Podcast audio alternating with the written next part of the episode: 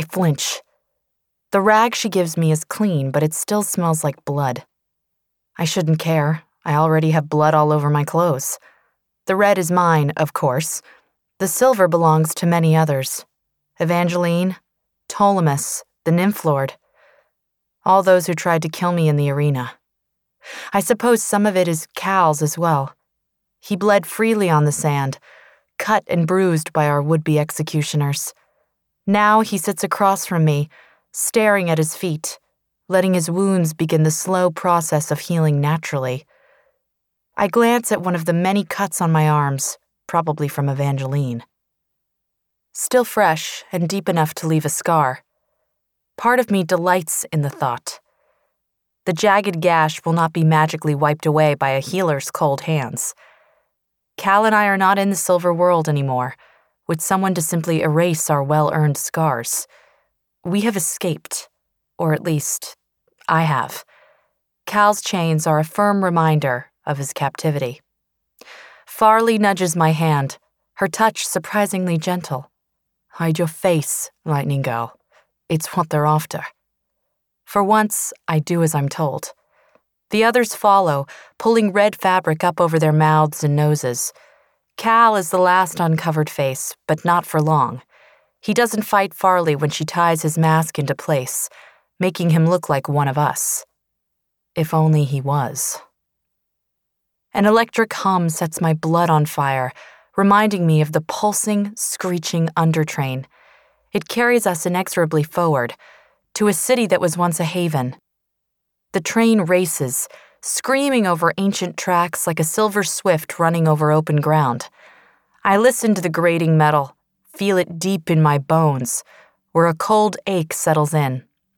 My rage, my strength, back in the arena, seem like faraway memories, leaving behind only pain and fear. I can scarcely imagine what Cal must be thinking. He's lost everything everything he ever held dear a father, a brother, a kingdom. How he's holding himself together, still but for the rocking of the train, I do not know. No one needs to tell me the reason for our haste. Farley and her guardsmen, tense as coiled wire, are enough explanation for me. We are still running. Maven came this way before, and Maven will come again this time with the fury of his soldiers, his mother, and his new crown.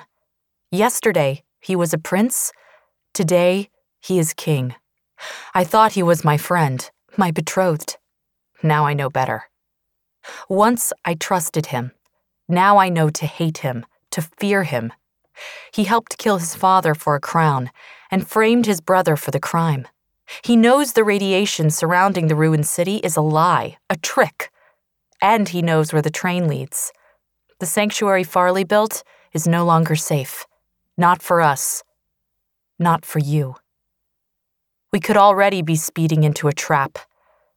An arm tightens around me, sensing my unease. Shade.